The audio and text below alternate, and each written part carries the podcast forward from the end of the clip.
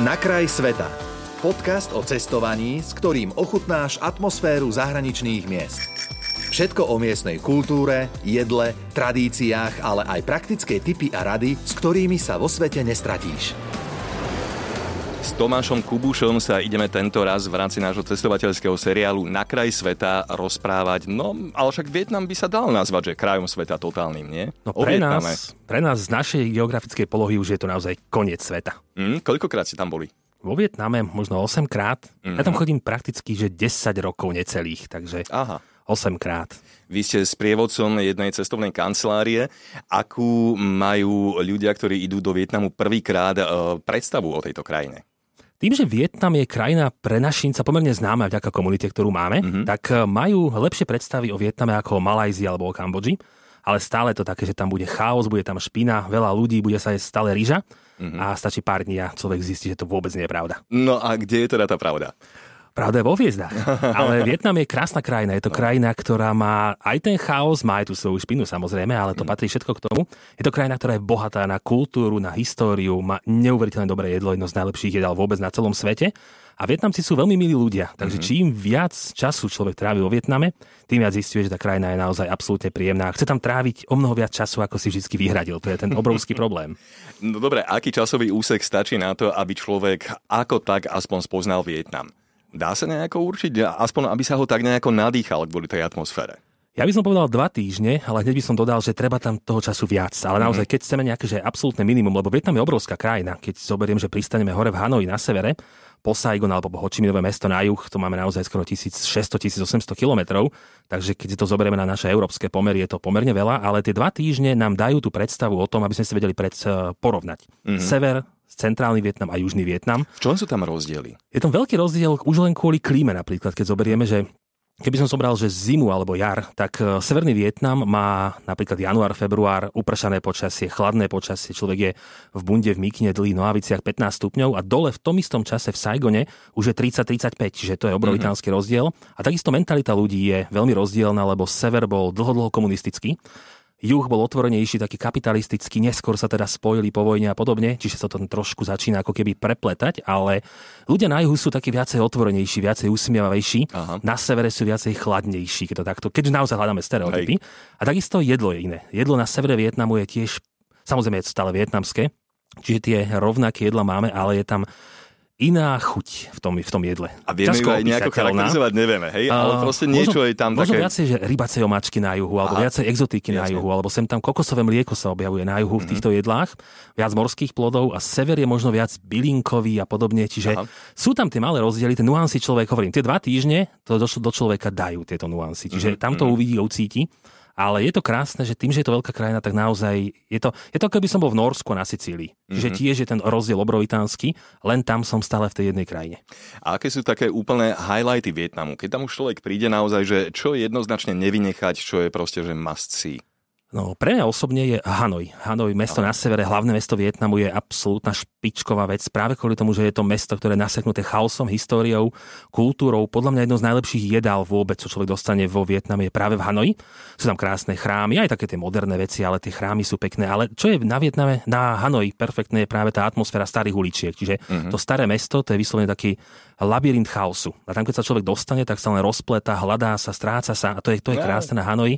Halong, zátoka nedaleko Hanoja, to sú práve také tie veľmi známe dračie zuby, kedy človek sa plaví na takej loďke pokojnou zátokou a tisíc malých ostrovčekov, obrazne povedané, mm-hmm. sú okolo neho. To je niečo, čo, čo treba naozaj vidieť. Južne od Hanoja je Ninh to je taká pekná oblasť, ktorá tiež má plno vápencových skál, vápencových takých krásnych ostrov, ale vo vnútrozemí, čiže niekedy je Nindbing brané ako halong vnútrozemia. Máme tam rieku, po ktorej sa dá pláviť, máme tam kopec takýchto ako keby aktivít od rýžových políčok cez požičané bicykle. A potom centrálny Vietnam je veľmi pekný, lebo máme na malom kúsku zeme miesto ako je Hue, to bolo hlavné mesto cisárstva v rámci Vietnamu, čiže zakázané mesto po vzore Pekingu, Hojan, to je Aha. také rozprávkové miesto, kde je veľké množstvo lampiónov, tiež sa dá jazdiť na loďke, požičať si bicykel a jednoducho. Užívať také kaviarničky, lebo vietnamská kávová kultúra je unikátne krásna. Wow. Potom máme zase na juhu práve ten Saigon alebo Hočiminové mesto. No dneska ten názov je Hočiminové mesto, ale ja to stále volám Saigon z nejakého takého orientálneho mm-hmm. hľadiska, mi to tak viacej, viacej sedí. Opäť, miesto, ktoré nie je nabité pamiatkami, má svoje také koloniálne pamiatky po Francúzoch, ale opäť atmosféra, sedí človek na tej malej 10 cm plastovej stoličke, vychutnáva si nejakú svoju polievku, to je na tom krásne.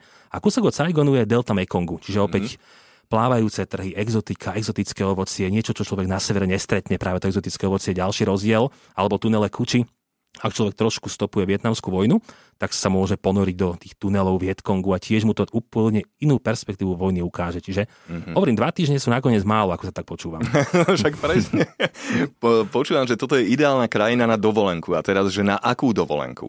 Je to, dajme tomu, e, typicky destinácia pre backpackerov alebo dajme tomu aj pre rodiny s deťmi, aj tí už objavili Vietnam alebo stále ešte nejako čakajú, ako to je? No odpoveď je, že Vietnam je pre všetkých. Mm-hmm. A je to práve kvôli tomu, že keď tam príde povedzme rodina s deťmi hľadajúca pokoj, pláže alebo niečo podobné, Vietnam ich ponúkne. Čiže napríklad máme na juhu Vietnamu ostrov Fukok, ktorý je obľúbené, obľúbené letovisko, sú tam už aj rezorty pre tých, ktorí ich potrebujú, sú tam malé v úvodovkách drevené domčeky, chatky, ktorí zase chcú takéto typ ubytovania, čiže každý si nájde. Sú aj pláže pri Tichom oceáne, ako je Nachang alebo alebo ďalšie pláže južne od Načangu, ale tam býva niekedy rozbúrené more, čiže možno to nie je úplne ideálne, ale stále je to pekné, že človek má tú prímorskú atmosféru.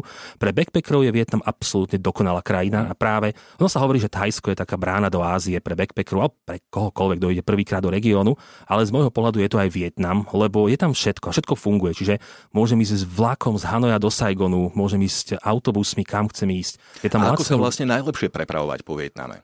Najlepšie tým, že je tá krajina obrovská, je ten vlak. Uh-huh. Čiže samozrejme mhm. Vietnam ako moderná krajina má veľké množstvo vlastných aerolíniek, čiže môžeme letieť z Hanoja do Saigonu alebo do centrálneho Vietnamu, ale pre mňa osobne napríklad stále Vietnam je krajinou, kde veľmi rád nasadnem do vlaku a sledujem pomaly meniaciu sa krajinu. Mm-hmm. Čiže aj keď sa ma niekto pýta, že či by mal ísť tým vlakom, je to, je to naozaj niekoľko hodín, teraz neviem, či 30 hodín, ktoré trvajú z Hanoja do Saigonu, wow. ale stále to podľa mňa stojí za to, lebo človek bude vidieť, ako sa to mení, stretne Vietnamcov v tom vlaku, kúpi si tam nejaké jedlo, čiže mm-hmm. žije chvíľočku s nimi a to je, to je krásna vec. Autobusy sú, ale sú také možno komplikovanejšie, chaotickejšie, často Aha. veľmi rýchlo jazdia Takže je to také nebezpečnejšie, Hej. ale vlák je stále istota. Jasne. No dobre, a teraz tá hlavná otázka, že ako sa vo Vietname dohovoriť?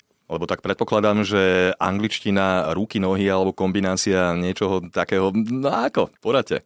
Práve, že angličtina je na celkom dobrej úrovni. Že Aha. tá angličtina sa začína veľmi, veľmi zlepšovať. Ono celkovo aj zoberiem regióny o východnú Áziu, tak či som v Kambodži, v Thajsku, v Malajzii, samozrejme Malajzia aj niekde inde, tak tá angličtina hrá prvé husle a Vietnam je v tomto veľmi dobrý napríklad. Uh-huh. Ale, a čo je pekné, veľakrát sa stáva aj to, že človek stretne niekoho, kto rozpráva po česky alebo po slovensky. Že buď Aha. tu bol pred 20-30 rokmi, alebo vyrastal tu, alebo pozná niekoho a stále je to nejak kultúrne prepletené. Ale tá angličtina, napríklad pre mňa osobne, s angličtinou som dokázal vybaviť všetko za tie roky, mm-hmm. čo mhm. som potreboval. Hej, super.